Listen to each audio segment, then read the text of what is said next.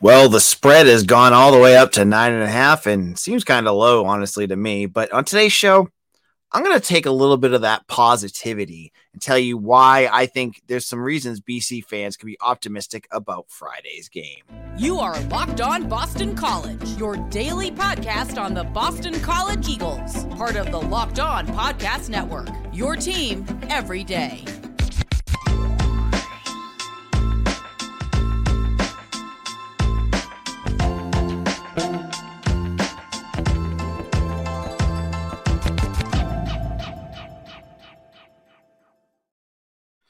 Hello, welcome. This is Locked On BC. I'm your host, AJ Black. I am the editor and publisher of Eagle Insider, part of the 247 network. Today's episode is brought to you by Prize Picks. Go to prizepicks.com slash locked on college and use code locked on college for a first deposit match up to $100.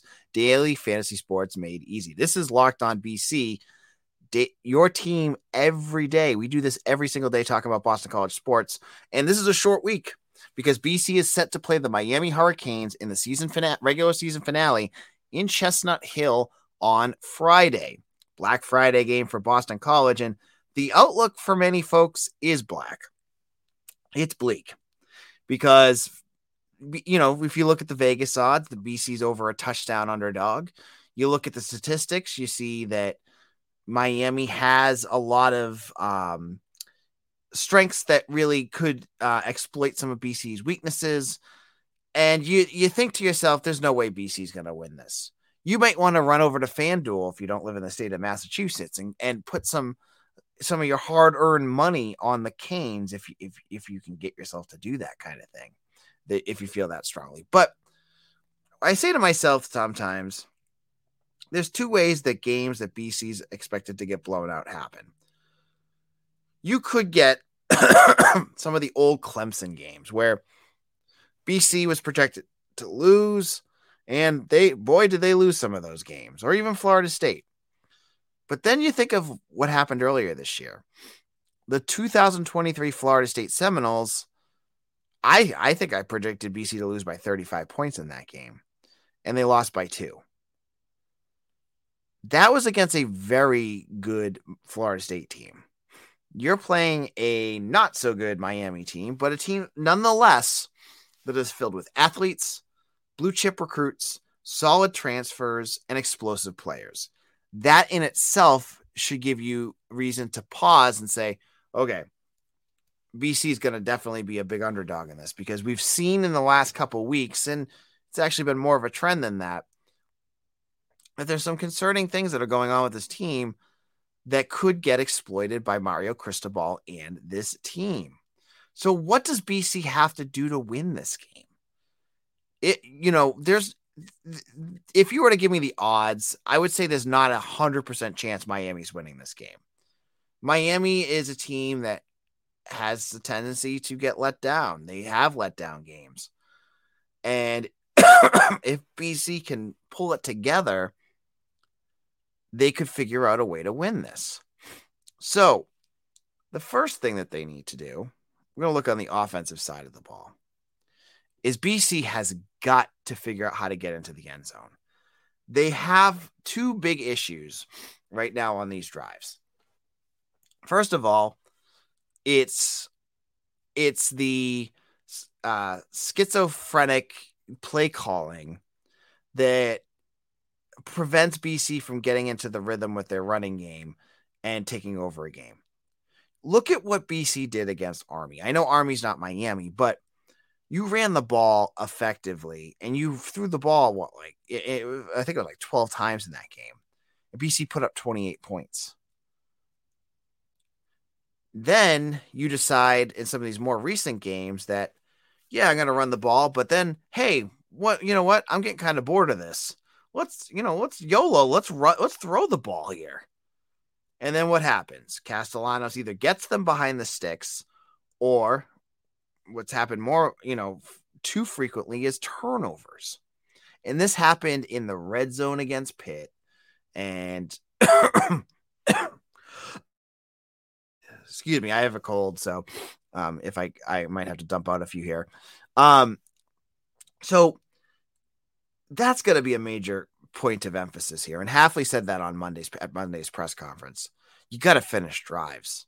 Miami has the 11th ranked run defense in the country, which is scary because that's all BC can do right now. Thomas Castellanos has kind of lost the ability to throw the football effectively.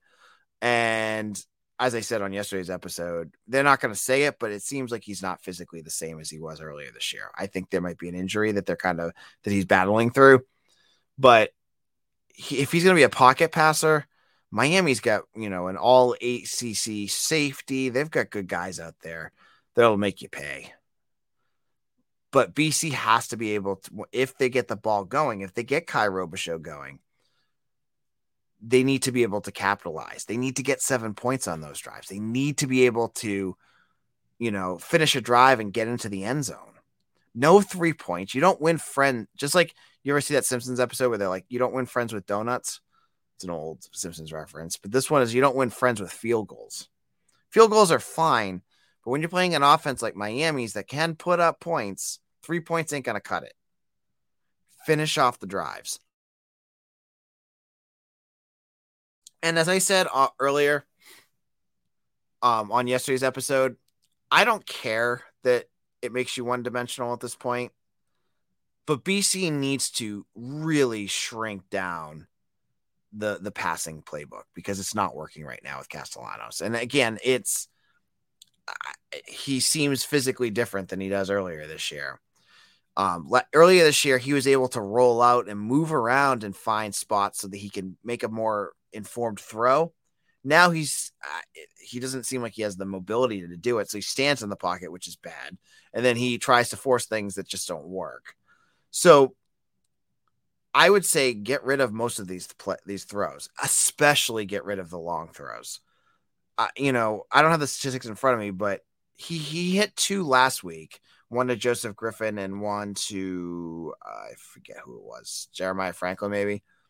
Uh, but he hit two longer passes, but both of them were kind of fluky. Like Jeremiah Joseph Griffin was in traffic, and Griffin had to make a nice catch to get it. Um, and and all these other throws end up with just bad reads and all sorts of issues. So my hope, let's cross my fingers for that offense, is that BC figures out a way to run the ball effectively. And you know what? If you got to pass it a few times, you know, short screens, bubble screens, fine, whatever. And so, if they can do that, move the ball effectively, especially on the ground, and get points when you're in, you know, on these drives, that might help. But the bigger question is going to be on the other side of the ball. And I'm going to get into all of what they need to do on that side in just a moment. Now, let me tell you about Locked On ACC with Candace Cooper and Kenton Gibbs. It's a great podcast. You can find it on YouTube or wherever you get your podcast. If you're into ACC sports, check it out. It's amazing. Locked On ACC.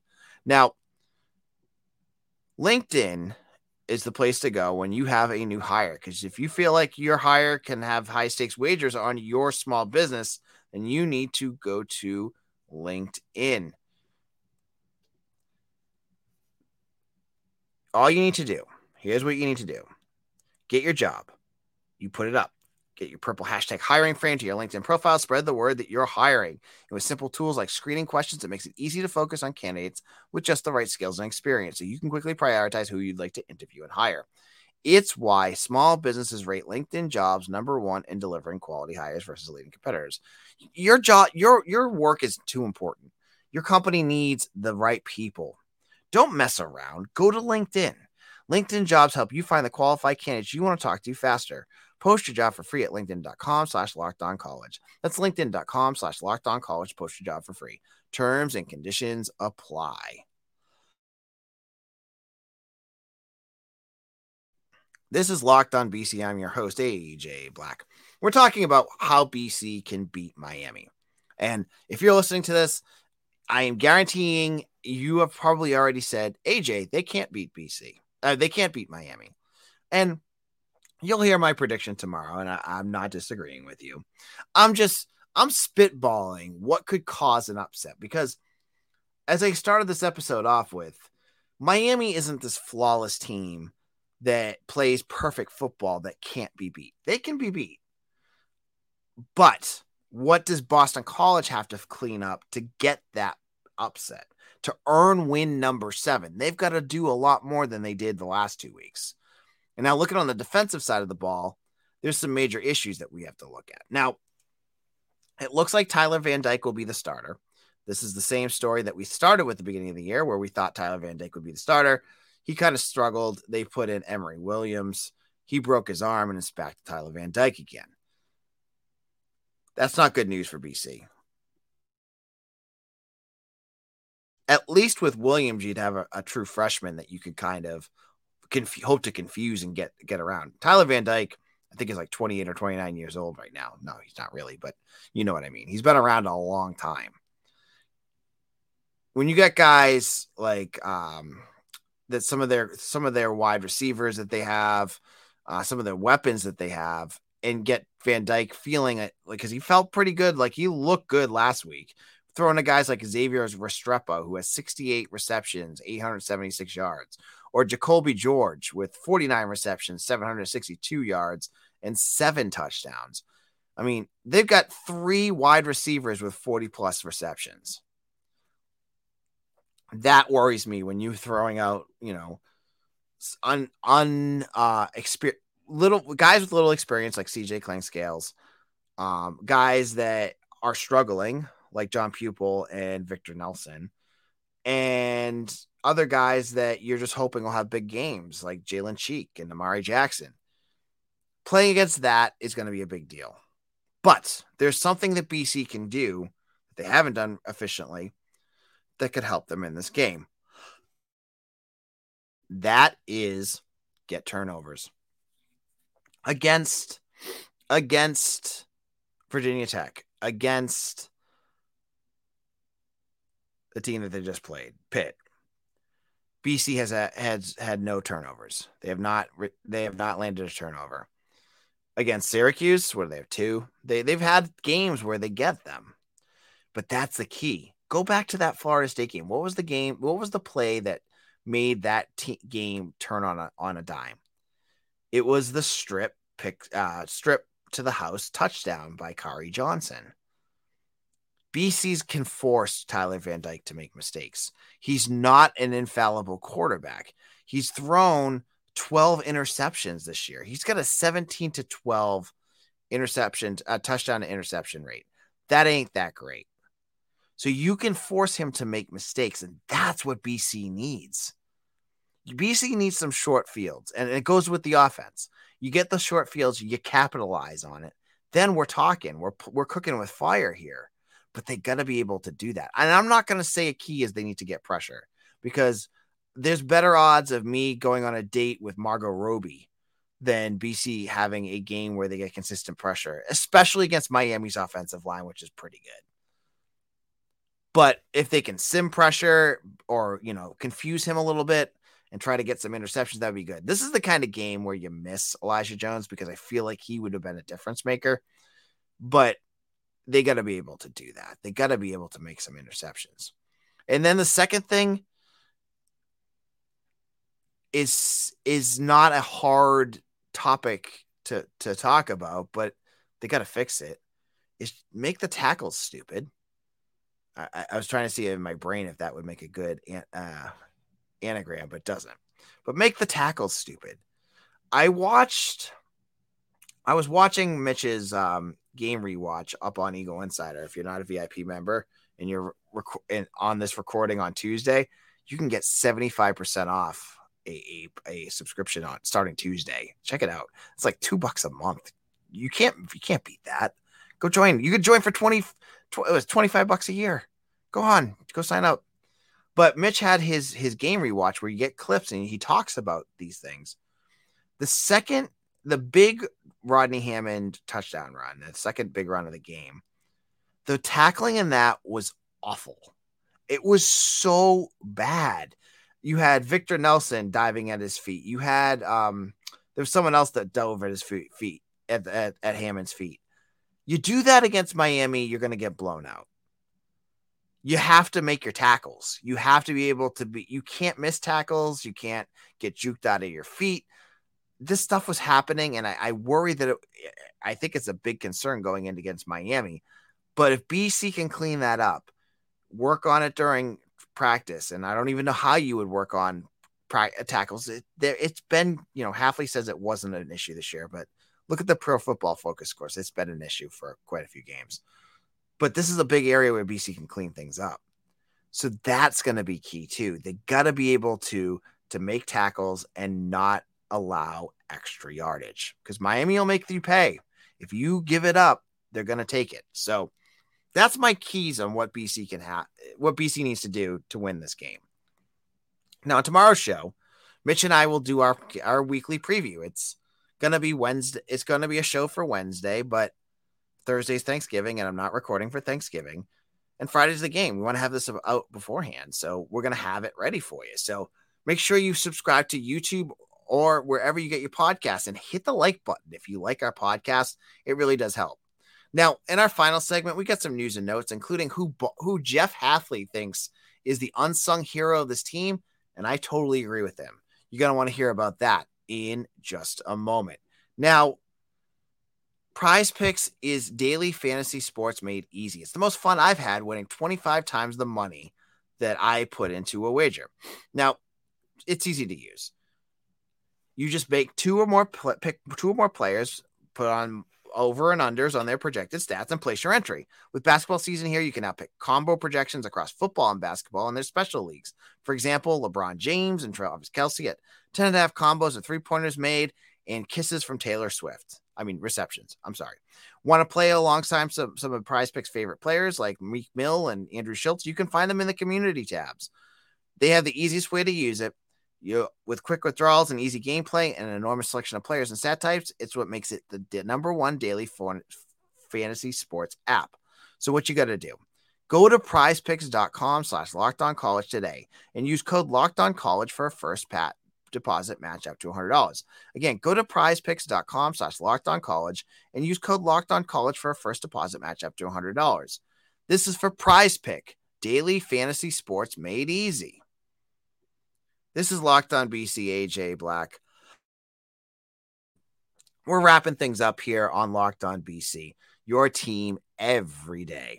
Now, I hope if you did not have a chance to check it out yet, you go back and check out my interview with Beacon Street, uh, Beacon Street Hoops, uh, one of the best sickos out there who has great analysis of basketball. We talked for about 15 minutes yesterday. I think you should go back and check it out because it's a really good episode. So go back and listen to that if you have not already.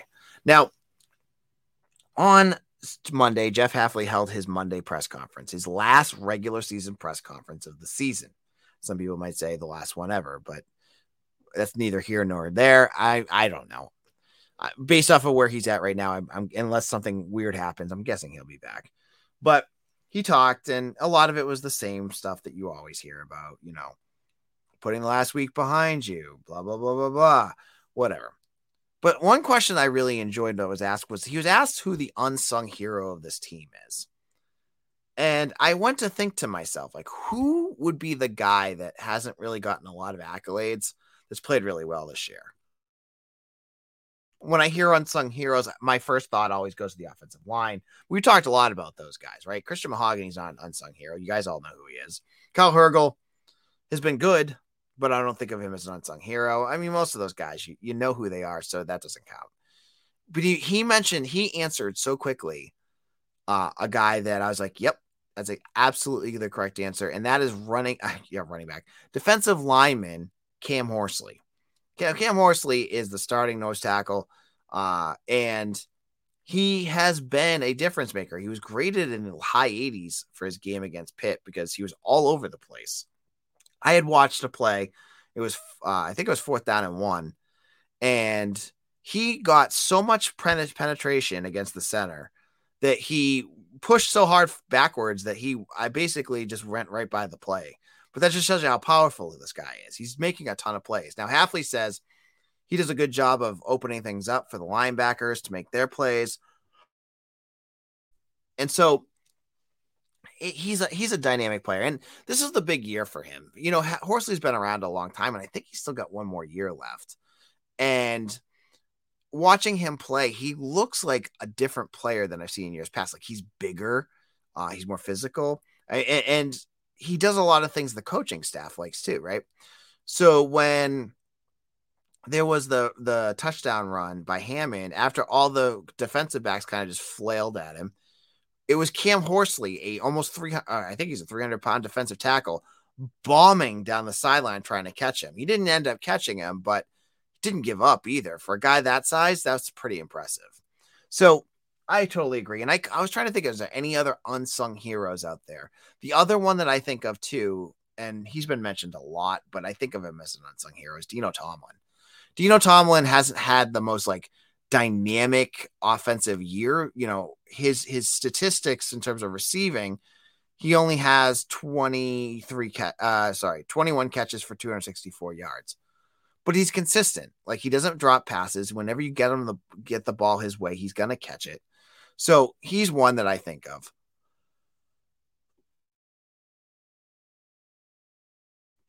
And then after that, it's like I don't think of anyone like maybe Lewis Bond, but even he he gets his, his accolades too. So my my two picks would have been Horsley and, Dino Tomlin uh, in terms of um, unsung heroes.